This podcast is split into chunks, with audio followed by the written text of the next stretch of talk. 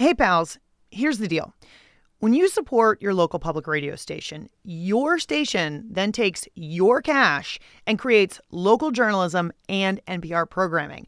And then NPR turns that investment into radio and podcasts just like this one that you love. So when you support your local public radio station, it helps keep this podcast that you are listening to right now going, and it helps NPR create new ones. So I got to ask you do you want to keep these stories and conversations going? Well, if you said yes, then please donate now to your public radio station of choice to keep the programs you love on the air. Just go to donate.npr.org slash listen and then share why you did on your various social media with hashtag Why Public Radio. W-H-Y Public Radio. And thanks. A couple of weeks ago, I met up with a pal at one of Brooklyn's brunchiest brunch spots. But no mimosas or Bloody Marys for us because we weren't there for funsies. We were working. Uh, can I have some tea, black tea? I would take the same, please. Now, you might recognize that first voice. It belongs to Brendan Francis Newnam, one half of the Dinner Party Download crew. His partner in crime, Rico Gagliano, couldn't be bothered to brunch with us on account of the fact that he actually hates brunch. Also, because he lives in California, but whatever, details. Our pal Newnam also hates brunch, but he generously agreed to join me, if only to explain why he detests this hybrid weekend meal. Do you ever willingly go to brunch, or am I sort of forcing you into something that really feels uncomfortable? Honestly, I've avoided the brunch that we write about for years now. I, I really avoided all costs. We're at a pretty cool brunch spot Yeah. in the belly of the beast in Brooklyn. Like if this is if this is the equivalent of where like the Lusitania was sunk, this is where Right. brunch wars started. Like a few blocks that way, and a, another place will be unnamed. Newnam and his co host Gagliano despise brunch so much, they wrote a book about it. It's called Brunch is Hell How to Save the World by Throwing a Dinner Party. Why don't you tell me your, yours and Rico's main beef with brunch? Brunch is the it's um it's a misuse of leisure time. I feel like somehow the man or whoever the powers that be have The tricked man. people into thinking that it's relaxing to um, wait in line for a really long time, overpay for food items, and get a little bit tipsy in the middle of your day. Like you're stabbing one of your days off in the heart. Right. Because you're not doing anything before brunch. You're either waiting in brunch or you're coordinating to go to brunch. After brunch, you just you can basically just you go into a drool nap or um, Well, you're in a you're in a coma. Stumble You're in like a like Yeah. a factory egg Yeah. coma. Exactly. Yeah. So it's like destroying one of your days, which you could um, write your screenplay. You could go on a hike. You could just stay in bed with your lover. There are Yeah. so many better things to do than just to be put into the hellmouth of capitalism on um, the first time you have a free moment in your in your week. I'm Lauren Ober, and this is The Big Listen from WAMU and NPR. Each week on The Big Listen, we invite you to eavesdrop on some of the great conversations happening in our earbuds today. And maybe, just maybe, we help you find some new things to listen to. This week, we thought we might keep the holiday food coma going with a little audio digestif. We're exploring the smorgasbord of food podcasts. We'll learn about the surprising world of single origin chocolate, mm, yum, and we'll hear from a New York Times food writer about what podcast she's snacking on. Plus, we'll check in with the top chef masters judge who slipped on some pretty big oven mitts when he took over hosting the Splendid Table.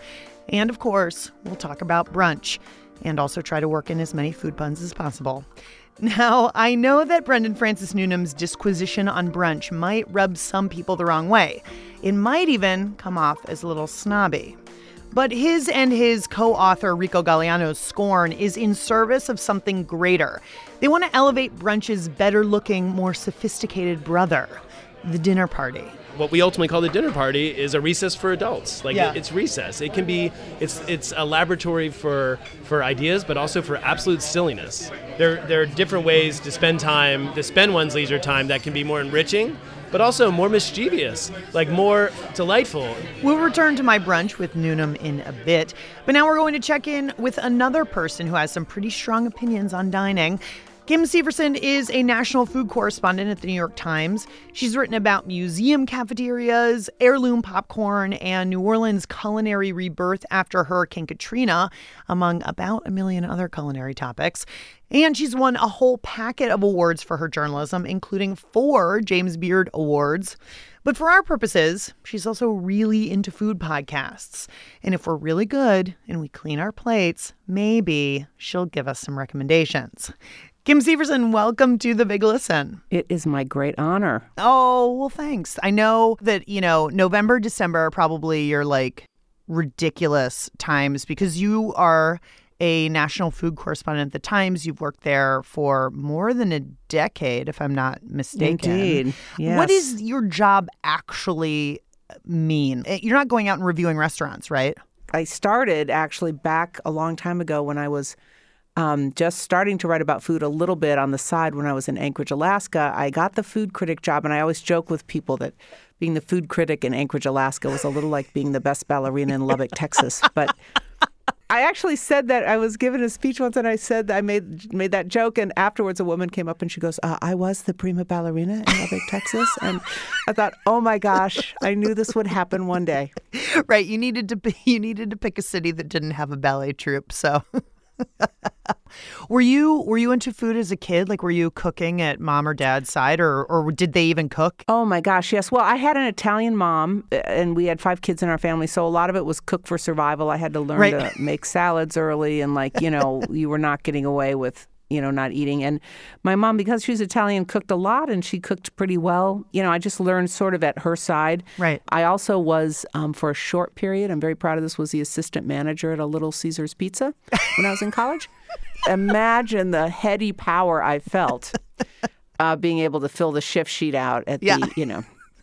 Anyway, so uh, you know, I, I have a deep background, but you know, I was like a post Watergate baby, and we all Yeah. ran off to journalism school, and we thought we would change the world, and you know, whatever we tried, and uh, I always kind of wanted to write about food, and like I got my break that a big break that I had mentioned in Anchorage, Alaska, Yeah. and then I got a job at the San Francisco Chronicle, and this was right when childhood obesity was, was they declared it a, an epidemic. Mm-hmm. You know, we were starting to come into that second wave of you know the maturation of the kind of 70s alternative food movement Mm-hmm. there was this point at which food and news started to merge and, and in newspapers it wasn't just kind of the food pages so i did that in san francisco and that was really kind of the just sort of rode that wave of Yeah. food being more important in culture than it had been or different in culture than it Mm-hmm. had been I, I remember when I was a kid, like cooking shows were a really big thing, and that that was an appropriate use of the television. It wasn't, you know, cartoons or garbage. It was like actually learning something. Did you did you watch cooking shows as a kid? Oh my gosh, I loved the cooking shows, and that Yeah. was I have this sort of Saturday afternoon memory of the PBS shows, and you know, like an NPR spoof now when I think about them. Were there ones that you listened to? Because I, I remember obviously Julia Child or the French Chef, and then like I was thinking about this, like the Frugal Gourmet popped into my mind. Yes, the frugal gourmet. Yeah. I mean, I'm old enough to remember vaguely the galloping gourmet who was always kind of drunk. Let's see how we shall begin this extraordinary business. We shall begin by taking a small pot. Here it is. Knew there'd be one around somewhere. And in this small pot, there's a heavenly nectar. And this is just fantastic because this comes up to the boil, boil. And then you add just a short slurp of spat. it's perfectly all right. Don't worry, don't worry. I'll show that to you later. and just never hide a thing. Oh, and they always had that kind of music. You know, it's almost like all the music in all those shows at the time seems sort of interchangeable in my head now. Yeah, exactly. All the kitchens looked about the same, but clearly, like people love them. And now, I mean, we have networks devoted solely to cooking shows. And in public radio, we have followed that a little bit in that there are cooking shows on the radio, but I feel like it's harder to do food in audio because, you know, it isn't oral. yeah, Is it? Yeah. It's not. It's not I- oral. it's true. Oral. Isn't that what you kids call it in the radio? It is true. It's, it's true. But yeah. I, re- I do have a, I have this funny story. A friend of mine who used to write with me at the San Francisco Chronicle, Marlena Spieler, who had a grilled cheese book out. Part of her book tour was to have to go on radio, and she Yeah. would, you know, cook grilled cheese on on their radio for people, and they would taste and go. "Well," But she was like, it was really hard because it didn't sound. So she would actually bend down by the microphone and go. To make it sound like it was sizzling, you know, it was a, quite a challenge for her. She's like, "Oh my god, making these grilled cheese on the radio is just hell." No. So But in public radio, we we've had a few cooking shows, including The Splendid Table, which has been around Right. for so long that it was spoofed on SNL. Now, Terry, it's Christmas season again, our favorite time of year. That's right, Margaret Jo. Holiday time is when the most wonderful culinary wishes can come true. Now, what's on your list this holiday season, Margaret Jo? Well, Terry, I really got greedy this year. I'm asking Kris Kringle for a wooden bowl, some oversized index cards, and a funnel. Ooh, a funnel. That'll be great for funneling. I know. I, I feel like a glutton. was that the one with the sweaty balls? Yeah, that was yeah. Mm-hmm. Exactly. Thank you. I didn't. I wasn't going to bring it up, but thank you for bringing it up. Is that okay to say on public radio? I think so because of the way it's spelled. Yeah. Mm-hmm. Okay. Right, but like Lynn Rossetto Kasper was the food radio maven for so long. and it is, I think, that tr- that same like that Saturday afternoon thing. I and and Lynn Rossetto Kasper was wonderful at. You would just people would call in and say, you know, I have. You know, some pine needles that my husband harvested. and then I also have all of this cabbage. And I was wondering, is there anything? And she'd be like, Do you know what would be wonderful? If we would take those pine needles and I would take just a little balsamic vinegar and then, and she would do this whole like incredible wrap with whatever rando ingredients the callers had. And I just, it was an art. We've got Sean on the line from Norfolk, Virginia. Sean, what's up? Hey, Lynn. I was given a gift of bacon flavored coffee syrup. and Uh, bacon is getting into everything. I love it. I just loved it. I just loved that she did that. Yeah, yeah. Do you listen to other food or, or cooking shows that are in podcast form or on the radio? I do listen to some. I I scan a lot for work just to kind of see what's out there, Yeah. and I have some thoughts. I I do like Chris Kimball, who used to run America's Test Kitchen, who some people feel like is just um, oh maybe dated or arrogant or what does Chris Kimball know? And he, all he cooks is New England food, but he's actually quite great. And he's got a new thing, Milk Street Kitchen, and he gets this woman Sarah Moulton on to talk about cooking in his kitchen, and I love that because Sarah Moulton, she ran the Test Kitchen at the Food Network in its early days, and she's Right. just a really good, solid cook. Welcome to Milk Street. Who's calling? hi, this is Sam. Hi, Sam. Where are you calling from? I'm calling from Medfield, Massachusetts. It's not quite a stone's throw, but it's close enough. How can we help you? well, I'm confident in poaching eggs, and with poached eggs comes the dreaded hollandaise sauce. Um, I've finally found a technique with an immersion blender. But the last few times I've made it, the sauce has really quite emulsified. It's kind of leaving me with a thin sauce, like a thin eggnog. And I'm just kind of wondering, I guess, is there a way to save that, or what am I doing wrong? Well, this question is one major reason why I do this show with Sarah. Because, Sarah, you've been trained up on hollandaise, right? Yeah, well, can I instead, Sam, tell you the way I make hollandaise, which really works for me? Sometimes I'll do a white wine shallot reduction. Sometimes I'll just add a little bit of white vinegar, you know, champagne vinegar and lemon juice to some egg yolks. And I put it in a metal bowl that's set over another bowl of barely simmering water. Um, I listen to the Kitchen Sisters a lot. I think they do Oh, amazing yes. food radio. Yeah. They were doing a story about cooking in prison. Uh-huh. And it was a, a fellow in Angola who was making pralines um, in Do you like mean a Ang- coffee can. Angola, Louisiana, the prison, Prison, in yeah. Louisiana? Mhm. Right. Mm-hmm. Sometime I was fortunate enough to get pecans. They got a lot of pecan trees around Angola, and they had some officers once they tasted candy, making sure I had pecans. we would bribe the orderly. Sometimes you get a fruit can, peach can, but most of the time it was coke cans. They were easy to get. Just peel the top, and then peel another can, triple it up, maybe 18 inches long, and have toilet paper roll it up and turn it into like a burner. I, I kind of enjoy the thrill of going outside the box a little bit, making candy, and then giving it away, you know. especially guys on death row, because I just wanted them to have something that they hadn't had in a long time. The urge and desire to cook and to share food is so strong that in prison you would do all that. And the other thing that's happening is local food writers are starting to do food podcasts, and it's kind of an interesting way to figure out what's happening on some local scenes. Like um, Addie Broyles in uh, Austin, mm-hmm. she's a food writer at the Austin American Statesman, and they have their 360 podcast. Mm-hmm. Maribel Rivero had been involved in Austin restaurants for a number of years before attending the Culinary Institute of America in San Antonio. She joins us to tell us about her new restaurant, Yuyo. So, Maribel, tell me how you got to Yuyo. It's a long journey but um, it definitely starts with the CIA, my basics in the Culinary Institute of America. My goal for cooking is not to cook to show something that's new and exciting or you know these all these new products. It's more about the story and the history behind the food. Why is that flavor that flavor? Well that you know that product comes from the amazon and the people use that product because or that fermentation because they don't have refrigeration in the Amazon. Mm-hmm. So different things. So like I like that. those a lot. I think mm-hmm. those are really interesting. Mm-hmm. I have noticed there are a lot of comedy food podcasts. I asked you to listen to one of them. The International Worldwide Global Biscuit Review. Welcome to the International Worldwide Global Biscuit Review podcast, the podcast for the post hope generation. I'm David Price. And I'm David Knight. And this week we're reviewing pink wafers with a Oh my gosh, I am now a super fan of the International Worldwide Global Biscuit Review.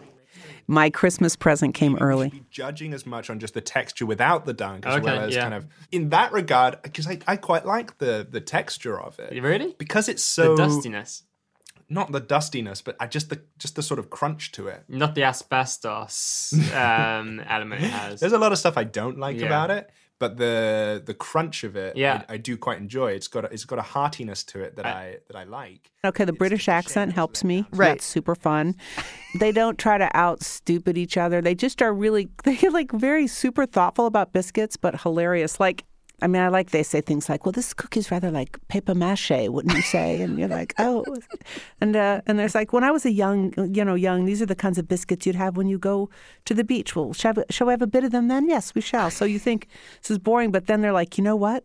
This is how all food tasted during the war. This is what I'm thinking, and Right. they, I really loved it. I and they take their their biscuits very seriously, Right. and but it kind of broadens out into this larger cultural commentary and a way for me to learn more about Right. what it was like growing up as a British kid. So I Yeah. loved that. And I like the guys. I feel like I would like to hang out with them. Kim Severson, James Beard award winning New York Times national food correspondent.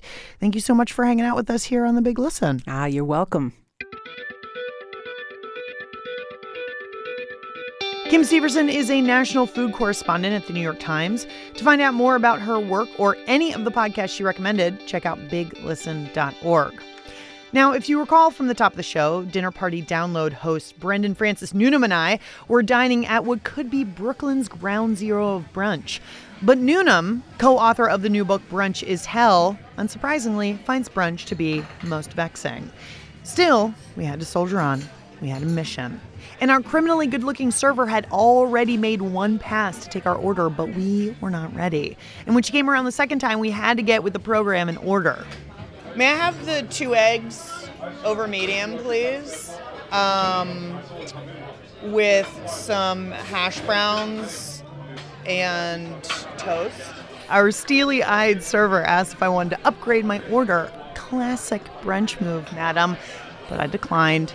Newnam also kept it simple. And can I get um, scrambled eggs and toast, please, in, in whatever form is easiest for you guys? He was very clearly cowed by our waitress. Did you hear how tough I talked until she arrived? Yeah. And then I'm like, yes, please, may I have scrambled Right. eggs? You're like, whatever, whatever kind of eggs will work for you. And so there we were, both intimidated into puddles by a server who would sooner get hit by a bus than smile at us.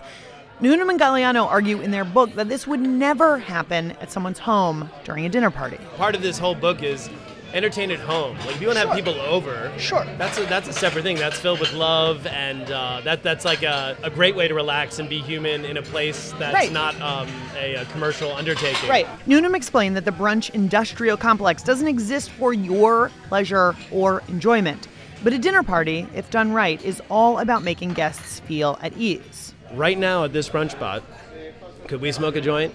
Could I could I whip No. out an acoustic guitar and start making a funny I song wish about you Paul, did. Bra- I- Paul Ryan? I wish couldn't. you did. We'd be we'd be arrested by the brunch police. We're going to take a quick break now so I can come up with a funny song about Paul Ryan.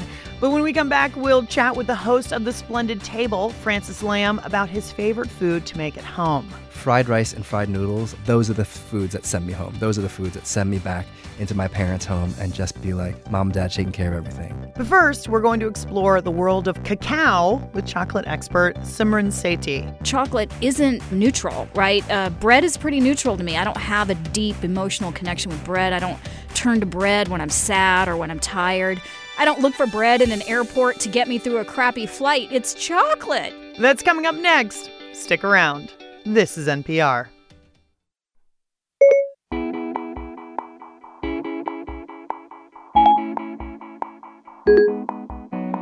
My name is Dawn Ingen. I'm from uh, West Haven, Utah, close to Ogden. And my favorite podcast is Mormon Stories. January 6, 2002. Uh, I, I had, my wife and I were in agreement. Uh, we're leaving the church. Um, and, and I felt like, I, I compare it to, to being in a burning apartment building and you live on the top floor and, and you realize the building's on fire. You, you've got a, several options, and, and one of those options is just to get out, to take care of yourself. Don't worry about anybody else. Just leave.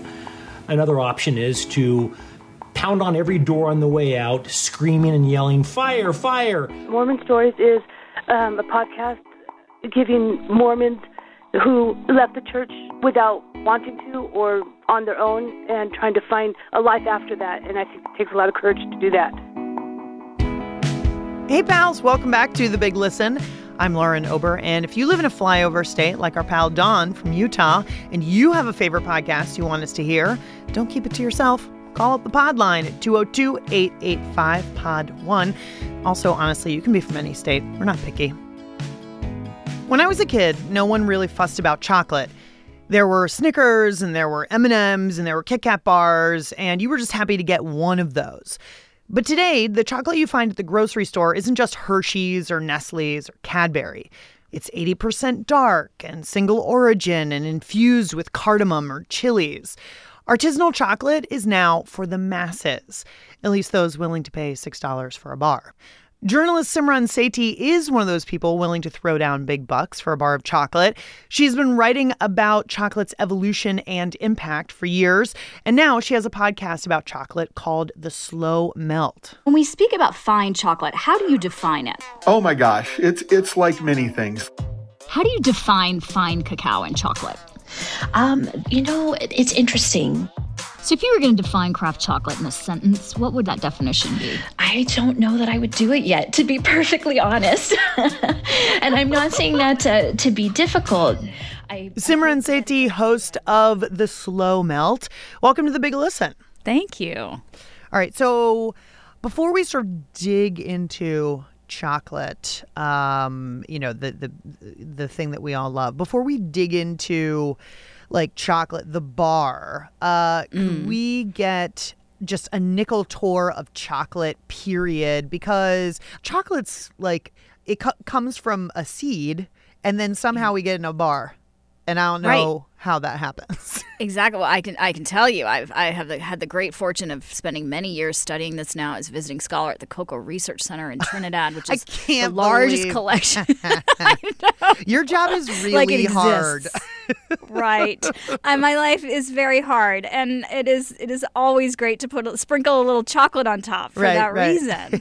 um, I learned to make chocolate. I, I did sensory analysis training on how to properly taste cocoa and assess the different aromas and tastes within it. I've I really admire this substance because truly it is one, you know, it was every birthday cake. It was my wedding cake. It has gotten me through a number of heartbreaks, including, you know, it was like the divorce cake. Oh. And and yet And yet, right, Lauren, I had no idea of these processes. I didn't know cacao, you know, cacao is sort of the seed that ultimately Yep. becomes cocoa and then chocolate was fermented. I Mhm. didn't know what it looked like in nature. And I thought to myself, this is so emblematic of kind of a bigger connection or lack of connection to food. Cocoa, at least for me, or chocolate isn't um, neutral, right? Uh, bread is pretty neutral to me. I don't have a deep emotional connection with bread. I don't turn to bread when I'm sad or when I'm tired. I just I don't look for bread in an airport to get me through a crappy flight. It's chocolate. Uh, So, all right, I have a question for you about you know you this is you you love chocolate. Uh, I feel like this is going to make or break the conversation here. Um, how do you feel about chocolate that is adulterated with stuff like cumin or quinoa or like blood orange, whatever? like, what is your? Are you a purist? I love it. No, I'm not a purist. As a matter of fact, we did a whole maker series where we talked directly to chocolate makers. We asked them to identify one bar to talk Mhm. about, Mhm. and then we learn I am your stand-in, the audience stand-in, and I get to taste the bar. Mhm. Again, doing the heavy lifting. Yeah, really. Um, just on the you know carrying this. Uh, Jeez, burden. how how can you ever go on? I don't know. I don't know how I do it, but I uh, tasted those bars on behalf of listeners and heard the stories, right? So, one of my favorites out of our Maker series was a bar with quinoa in it. Uh, there's puffed quinoa in it, and then um, lime zest, salt from Maras in Peru, and maracuya, passion fruit. Wow. I've taken my first bite. It's all those things. Tell me how how do you work on proportions? Now I've got my mouth full, but like how do you know how much lime salt is the right amount? Here's what I have to say about it. I love inclusions. I'm uh, really excited right now, even about white chocolate. Inclusions That's not even name, real right? chocolate, man. Oh, okay. Well, Right, Just, we've right. got a story Isn't white- coming out about that. Isn't isn't white chocolate just candy?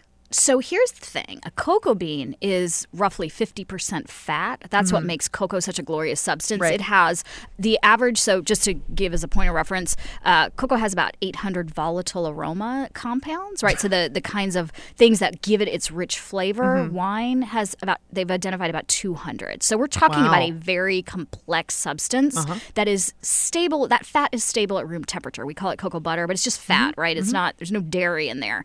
Um, and that is a carrier. So when we think about flavor, those aromas are suspended in that fat in Mm-hmm. Mhm. cocoa butter. So the reinvention of this is that it's now this great kind of neutral palette uh, for all these great, here we go with the word, inclusions. So everything from, uh, there's a German maker that puts in like Brussels sprouts and kale, you know, just no, really. no. I'm not Yeah, eating I know, chocolate right? with Brussels sprouts. Like it's just not going to happen. You know. In that, it finally becomes the health food that all these, you know, people have been proclaiming, right? So, No. or rosemary, salt, lemon. I mean, it is actually extraordinarily cool what is kind of happening with this exploration or expansion of of kind of what chocolate is. So so I have a bar here in front of me. Mm. I know that that one thing you talk about is sort of how to to taste chocolate. So I'm gonna. This one is 73 percent cacao. It is Mm-hmm. single origin from the Dominican Republic. Lovely. Okay, so let's let's let's open this guy up. Oh, it says thank you. Thank you for opening. Okay, the bar is so much smaller than the package. This is this is not really a human size adult portion. Okay. So it has no inclusions. It is not adulterated mm-hmm. at all. It is mm-hmm. just mm-hmm. cocoa, cacao, and uh, cane sugar and cocoa butter, all organic. Um. As soon as I opened the package, there was a great aroma that came from it. what you're doing is completely spot on, which is smelling it. Okay. But every one of our senses factors into the experience of kind of flavor, right? So Right. you can you can see if you look at the bar and see like the sheen of the bar. Yeah. The, the so that glossiness is telling you how well it was tempered. Yeah, it's not. It's not Um, terribly. It's not like I. it's not like mirrors. Like I can't see my face Yeah. in it, No, but it you know, should- there's a little bit.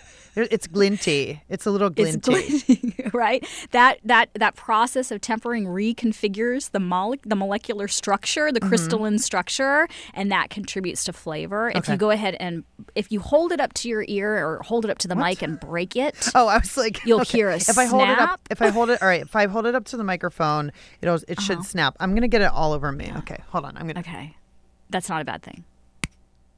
All right. Did you hear that? Nice tight snap. Ooh, yes. we'll do it again. That's telling is you fun. again. Ooh. It's so right. So everyone, and we it. talk about this. Uh, keep Oh. doing it. We talk about it on the podcast. I do it with every bar that I try. I hold it up to my ear, listen to that snap. I want that nice snap. I want that beautiful sheen. Yep. So tell me, instead of me telling you, Oh, I'd like you to tell me what you're um like what You you're know what? tasting right now. I knew that you were going to do this, and I know, I, right? don't know Dreaded what. it. Like, here's the thing. Yeah, I have done enough wine tastings. I have done maple syrup tastings. I have done Mm, anything that literally could have a terroir. I feel like I've done a Mm. tasting for it, and so I would, if I were to tell you what I tasted.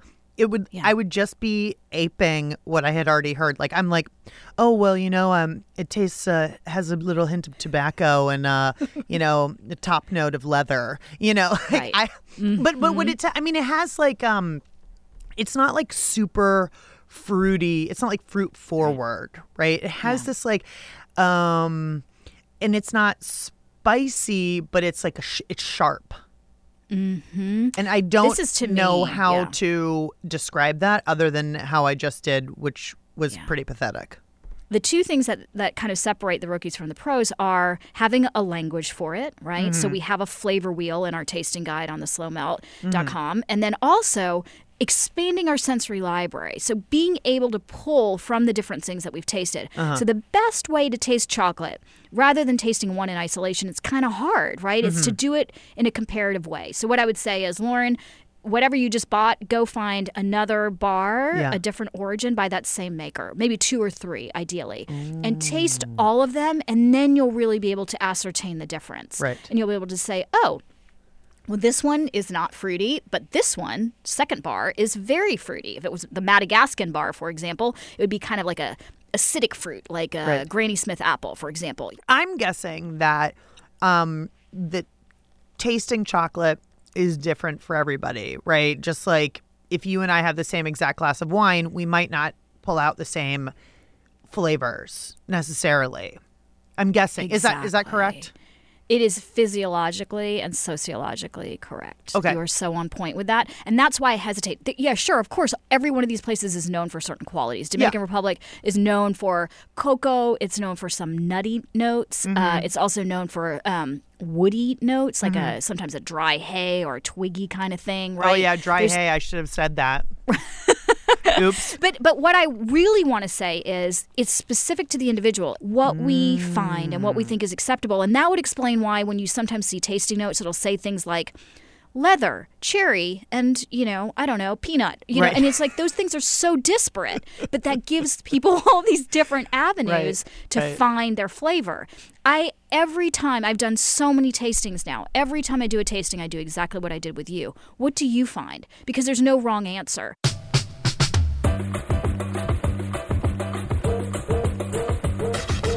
Simran Sethi is the host of The Slow Melt and the author of Bread, Wine, Chocolate The Slow Loss of Foods We Love. To find out more about her work, hit up biglisten.org.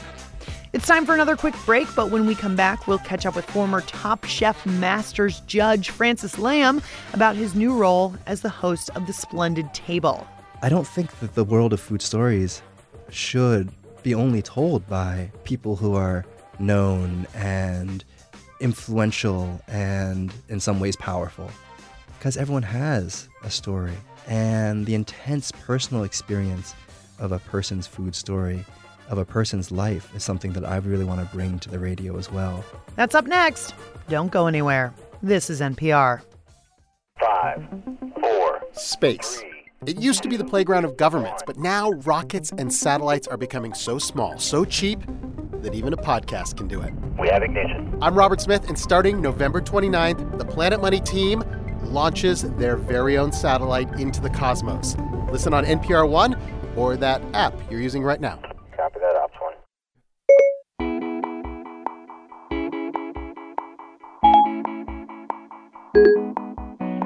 Hi, this is Kathleen. Um, I'm in Fairfax, Virginia. I just want to say I love you guys' show. Um, I wanted to recommend a podcast called Blue Dawn. Um, it is a bunch of friends who get together and play this really cool game called Dungeon World that's kind of like um, Dungeons and Dragons. Hi, and welcome to Blue Dawn, an intersectional, interpersonal actual play podcast. I'm Dan, your dungeon master. You can find me online on Twitter at website.biz and on Tumblr at the Peepus Room. I brought it back. It's a it's a one-off. Corf? I was gonna say. I was gonna say. It's an ongoing kind of sci-fi fantasy story, and it's really funny. The cast is very cool, very inclusive for LBGT and other um, romance subplots and stuff like that. Um, and it's a really good listen. You guys should check it out. All right, bye. Hey, pals, welcome back to The Big Listen. I'm Lauren Ober, and if there's a podcast that speaks to your passions and you're just dying to share it, give us a bell and let us know about it. The pod line number is 202 885 Pod 1. Call me. Food writer and former Top Chef Masters judge Francis Lam has a tough task ahead of him, much harder than, say, cooking a beef Wellington or making a baked Alaska.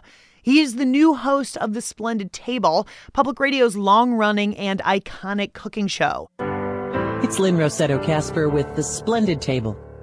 The Splendid Table's original host, Lynn Rossetto Kasper, is an absolute legend. But after more than 20 years on air, she decided to hang up her apron and hand over her tongs to the next generation. And that would be Mr. Lam. Francis Lam, host of The Splendid Table, welcome to The Big Listen. Thanks so much for having me. Okay, so I want to talk about how you got to be the host of this iconic public radio show. But first, I want to hear a little bit about your own food journey because um, a lot of people might know you from Top Chef Masters, where you were judge, or New York Times Magazine, um, where you were a columnist. But I want to know what led you into food uh, as a career when you were a kid. I, you know, I think I was just always hungry and greedy, you know, and, and, and like I just loved the taste of good food. Like I Right. just really, really loved it. And it's a dumb thing to say because who doesn't? But for Right. me, you know, I think a lot of, especially when you're like a teenager or whatever, like you love to show how sophisticated you are by poo pooing other things. Right, Like right. You're just dissing stuff left and right. And I was never that guy around food. And so Mhm. we're at the, ca- even at the cafeteria, you know, kids are like, oh, that's disgusting. That's gross. And I'm just sitting here like, I don't know, the sloppy joe it tastes kind of good to me, guys. like, you know, just trying to not let on that I was going to eat the whole sloppy joe because it was actually delicious to me. Right. Um, so, yeah, so that always was a, a thing in my head. It was always, I always wanted to go eat, even as a teenager. If we had like money, I wanted to go to the mall and go like check out the other pizza place that we don't normally go to. You know, like I wanted to do that stuff, even though like um, it wasn't really a thing to be done. Yeah. So you you wrote about food for a long time, but now you are the host of the Splendid Table, which has Mhm. been on the air and public radio for over 20 years. You know, it's part of the public radio pantheon, and I wonder how you approach making it your own because you're there's there's much to talk about in the world of Sure. food. What are where are you hoping to lead the conversation? for me, the world is both incredibly huge. And so, yeah, there are big, big picture things I want to talk about. Big picture things in terms of what our climate is doing, how our food is Right. grown. Big picture things in terms of what is a culture that is unlike the one that we know in the United States or unlike um, one that a listener may have been exposed to. How do they see the world through their food? How does Mhm. how does their food show the kind of culture and the kind of people that they are trying to be at any Mhm. moment, right? Mhm. And it's also really small Mhm. in that I don't think the world of food and food stories, because I do think of myself as a storyteller and a Mhm. person who loves stories first and foremost, maybe even uh, as much as someone who loves delicious things. I don't think that the world of food stories should be only told by people who are known and uh, influential and in some ways powerful Mhm. because everyone has a story Mhm. and the intense personal experience of a of a person's food story of a person's life is something that I really want to bring to the radio as well. Yeah. You know, in talking about sort of food politics, it made me think of one of your guests, um, Sean Sherman, and who's a Native Mhm. American chef. And um, not that what he was talking about was, you know, sort of inherently political, except for when you guys got into a conversation about fry bread. And so let me ask you when, I mean, I think most people don't know much about um, what you might call Native American food to begin with.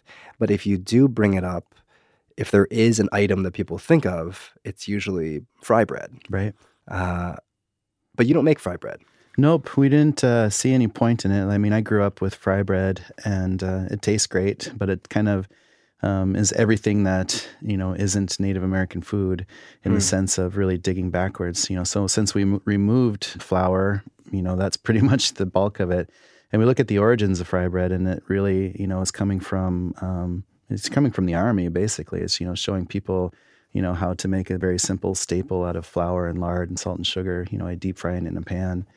But there's no reason that fry bread should be like the go-to piece for every single indigenous community across North America because there's just so much awesome diversity and there's so much more to learn. What Sean is doing politically, I think, is super important. What he's doing is he's saying, like, hey, what would our cuisine look like if there were not European settlers who came to this land? Mhm. I think that's such an important thing because he says, like, in my community, like, we've forgotten about a lot of stuff. And a lot of our, you know, people I talk to, young cooks and young natives, don't have a sense of pride about our food. And I want to instill in them a sense of this thing that's ours. At the same time, for me, I'm fascinated by that um, as a person living in the world. But, you know, again, as an eater, it's amazing to be able to taste new things. Yeah. You know, like uh, I live a very privileged life. I get to taste a lot of things. But truly, I think one of the great universal pleasures is that moment when you've tasted something for the first time, even if it's Mhm. totally common for something else.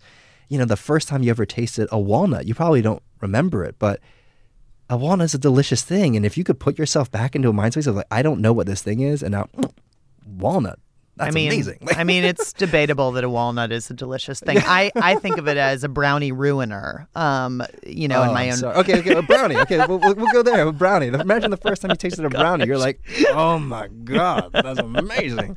I'm really so that is one of the true pleasures in life. yeah.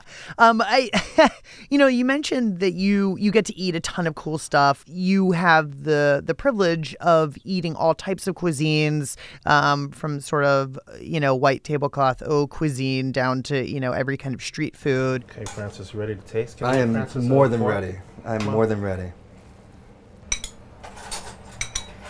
A little fresh scallion on top to finish. Yep. Thank you so much. All right, I'm gonna go in. Actually, do you use forks and spoons in the Forks Philippines, and or do you spoons, use? yeah. Okay. Forks and spoons. Oh, dude. oh, dude. Oh, dude, that's so good. this is a, this is really rude to be talking into the radio with my mouth full. I wonder what are the things, what are the three things that you are making, or that are just like this is this is what will bring you the most comfort to make. You know, I this is such a great question because you turn this question around on me. I ask it to people all the time, and I've never thought about my own answer. Oh, so now come I'm on, totally... Francis. I'm like chewing my nails. I'm like, oh my god, this is gonna mean so much. Okay, okay, I'll give you three. I'll give you three, and in no particular order, um, but they're for different people. Okay. Okay. So for myself, fried rice and fried noodles are j- like are. It's such a cliche, but those are the foods that send me home. Those are Mhm. the foods that send me back into my parents' home and just be like, hey, everything's okay. Mom, and dad taking care of everything. Mhm. You know, and I, I don't often feel like I need that, but once in a while, you kind of want someone to just give you a big hug and a bowl of fried rice. You know what I mean? All right, so we got a we got a bowl of fried rice. What else? Um, for my wife, for her, I would take, I would want to cook a beautiful piece of Alaskan sockeye salmon, and I would probably do it really, really simply. I would probably um, m- maybe sprinkle it with a little bit of really nice soy sauce or maybe a little bit of fish sauce, and just bake it really slowly in the oven in like a Mm. 225 degree oven until it's just kind of cooked. Mhm. Um, and I would serve that with like some beautiful vegetables and um, maybe for her, her family's Portuguese. Mhm. Um, I would also maybe boil some broccoli rabe and do some garlic and olive oil on that because that's the food she grew up with. Mhm. Um, and maybe I'll do they do this thing called patatas moruj, which is really fun. Mhm. You boil potatoes, like whole small potatoes, and then you smash them with your fist. Oh, fun. So you, boom, and then you take those like discs and you fry them in olive oil till Oh, they're crisp. My God. so maybe that's to- what I would serve my wife. I need to be And maybe I'll find some way to put like a sardine in there, or maybe some salt cod, just to make it really go. Like you know, baby, this is for you and your people. oh, that's that is really lovely. Um, all right, so we got a dish for you, a dish for your wife. What's the last Yeah, one? and I and something for my baby. And Can- for my baby, you know what? I'll make the food? sardine. I'll make my. I'll make the sardines for my baby. Really? Yeah. Is your I'll child make- your I'll child make who is almost two will eat a sardine? She, well, I think she's. I think yes, but because she doesn't know what she likes and doesn't like yet, so she'll be like, "Oh, cool." Right. I mean, this is the. Yeah, yeah. Let's let's bookend this whole interview with cliches. I love it. This it. is the biggest cliche of all, but there truly is at this moment in my life nothing that makes me happier than watching my baby eat. Oh. Watching her take her hand and just shove it into her plate of food and grab something and just shove it into her mouth and just go. and she will eat small oily fish, which is great for her brain development. So I hear. That is Um, amazing. but yeah, nothing makes me happier than to see her eat food with gusto. Francis Lam, host of The Splendid Table, thank you so much for hanging out with us. It's been a blast. Thanks so much for having me. Francis Lam is the host of The Splendid Table from American Public Media. To find out more about the show, go to biglisten.org. Well, we've almost reached the end of this week's episode. Oh, no, bite your tongue, Lauren. But before we let you go, it's time for C-H-A-R-T-O-G-R-A-P-H-Y. Chartography is our 60 second mapping of the Apple Podcast charts, but we're not looking at number one or even number 100. We're looking at number 289. And if your podcast has reached number 289, great work, Buster Brown. That is an amazing feat. I'm serious. Uh, okay, so this week's 289 is a show called Poop Culture. Welcome to yet another swirl around the bowl. and it is hosted by a collection of men led by The man who never forgets to flush, Rick Mancrush. I'm just going out on a limb here. It might not be his real name. Um, and then there are a bunch of other guys who uh, co-host with him. Guys, Mark, Brian, Alex, Andy. I don't know. Rick. No, that that was the host. I guess. I don't know. It's a lot of white man names. Yeah, probably. and then they all kind of sound the same. Yes. Yeah. Here's what happens they all go to the Rhode Island Comic Con, a laugh riot to be sure, and they all share an Airbnb, and the Airbnb had a bidet. Not one person out of the eight of us had ever used a bidet. Which, if you're not familiar, is the uh, what would you call it? Is the toilet fixture that shoots up a geyser of water and cleans your behind for you. The home run of Comic Con was the bidet. It was like they won Powerball or something. You hear the engine start, Yeah. and it's like, yeah. Because their show is called Poop Culture, and then they get to talk about this thing that cleans their bottoms. I expected like you know the sprinkler heads. It's like it sprays out like a daisy. And really, what I learned is that men are monsters. and then all of a sudden it's like, just like Ben said, it's it's almost like a laser guided shot. It was like they were aliens dropped down from another planet. They're self cleaning. Yeah, poop culture. Want to listen to the big listen on the go? Well, you can. Just go to Apple Podcasts or NPR One or any fine purveyor of podcasts and hit subscribe, and then we will slide into your feed every week automatically. Also, when you're subscribing, leave us a tiny review. We'd appreciate it. Please and thanks. Also, check us out on Facebook and Twitter. We're at Here Big Listen. That's H E A R Big Listen. Should you want to send us a holiday e card a la your mom, our email address is biglisten at wamu.org. The show today was produced by Daisy Rosario Ponce Rutch and Abby Holtzman. Jake Cherry mixed the show. I, Lauren Ober, was busy digesting. David Schulman composed the theme music. Other music in the show came from Army Navy, the band, not the store. Special thanks to my number one guys, Hans Anderson and Whitney Jones, for pitching in this week. The Big Listen is the brainchild of boss lady Andi McDaniel and her boss man JJ Yore, and is produced by WAMU and American University and distributed by NPR in Washington, D.C., capital of America. And Now, a few final thoughts from Brendan Francis Newnam, co author with Rico Gagliano of the book Brunch is Hell How to Save the World by Throwing a Dinner Party. He and I recently met up at a Brooklyn restaurant to chat about the scourge of brunch and the superiority of dinner parties. I would love to be sitting here in a couple years having a talk about how dinner parties are also ruining the world because people are just really they're uh, they're doing too many dishes or they're not paying attention. But I feel like there's such a distance between where we need to be and where they can go wrong that Right. I'm not worried about that. So the world needs more dinner parties, apparently. And Newnam and I, for sure, needed to get the heck out of that brunch spot. You can't see this, but I've seen our wait person. Okay. And I feel like it's time for us to go. Like I'm getting intimidated. I, th- I think we might have to oh settle God. up so someone else can take this table. Right, because- Oh, I'm sorry. Did you think this was for your leisure? All right, I guess we gotta go. All right. Thanks for meeting me for a late breakfast. But you know what? I'm still gonna be hungry in like two Oh, hours because that's brunch. We should just walk to the next line. we should go wait in line for dinner. It's gonna be a three brunch day, guys. exactly. Exactly. But don't worry, we tipped handsomely, mostly because we were scared. Till next time, keep listening, America. This is NPR.